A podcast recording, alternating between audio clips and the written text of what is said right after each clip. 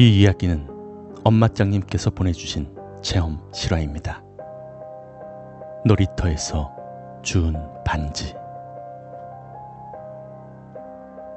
10년 전쯤의 일이네요.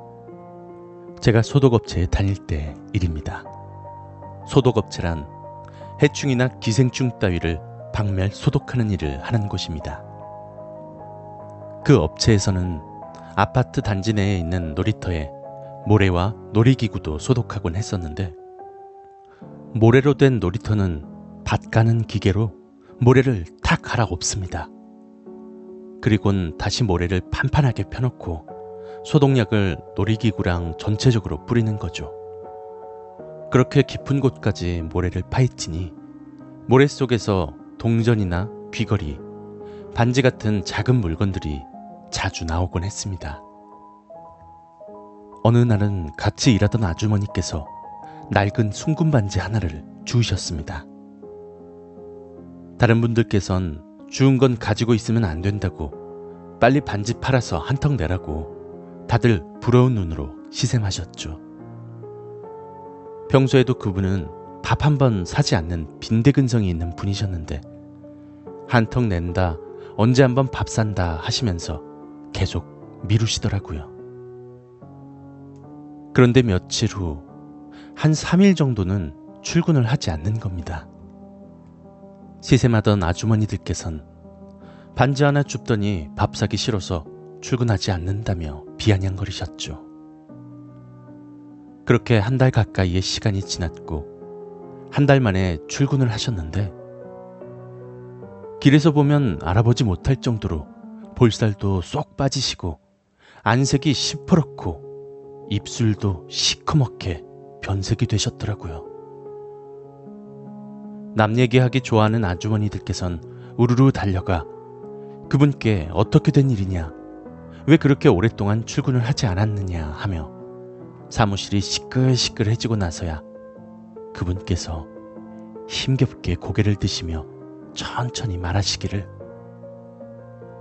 반지를 주운 날 집에 가서 씻고 옷을 세탁하기 위해 주머니를 뒤적여 보시다가 반지를 발견하시곤 아 그제서야 오늘 반지를 주었었지 하시며 식탁 위에 반지를 올려두고 세탁기를 돌리고 왔는데 갑자기 등골이 오싹해짐을 느끼면서 오늘 좀 무리해서 몸살이 오려나 하는 생각을 하며 반지를 집어들었는데 갑자기 막 반지를 껴보고 싶은 충동이 들어서 자기도 모르게 손가락에 반지를 껴보셨다네요.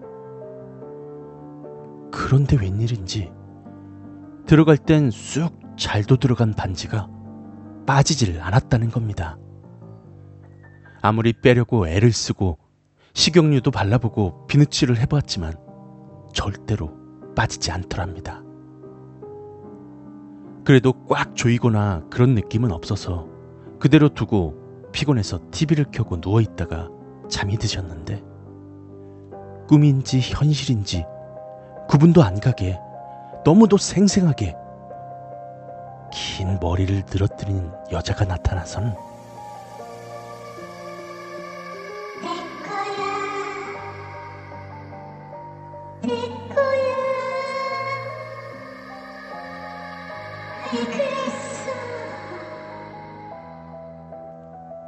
라는 말만 반복해서 들렸다네요.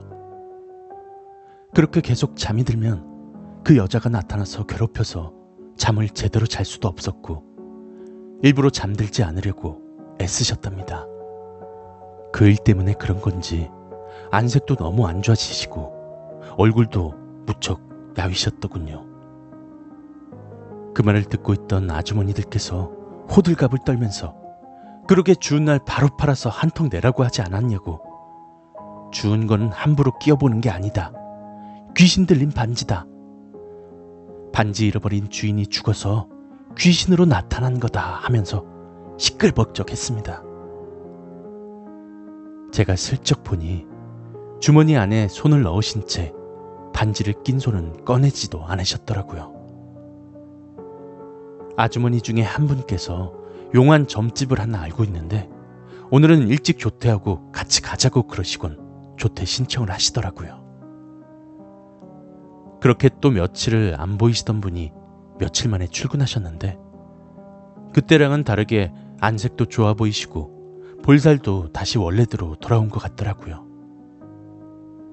그 후에 다른 분을 통해서 들은 얘긴데 그 반지의 원래 주인이 약혼했던 여자인데 약혼자인 남자가 이미 결혼한 유부남인 사실을 알고 남자와 다툼 끝에 여자는 자신의 아파트 놀이터에 반지를 던져버리고는 집으로 들어갔다가 한참 후에 후회가 됐는지 다시 돌아와서 아무리 찾아봐도 반지는 찾을 수 없었고 여자는 남자한테 속았다는 것이 억울해서인지 본처한테 가버린 남자 때문에 상처가 커서인지 놀이터 옆 아파트에서 자살을 했다고 하더라고요. 너무나 한이 맺혀서 이승을 떠나지 못하고 맴돌면서 반지를 찾고 있다가 반지를 주워간 그 아주머니를 따라간 거라 하더라고요. 점집에서 부적을 쓰고 반지랑 같이 태워서 강물에 뿌려주고 그 후론 그 여자가 나타나지 않는다고 하시더군요.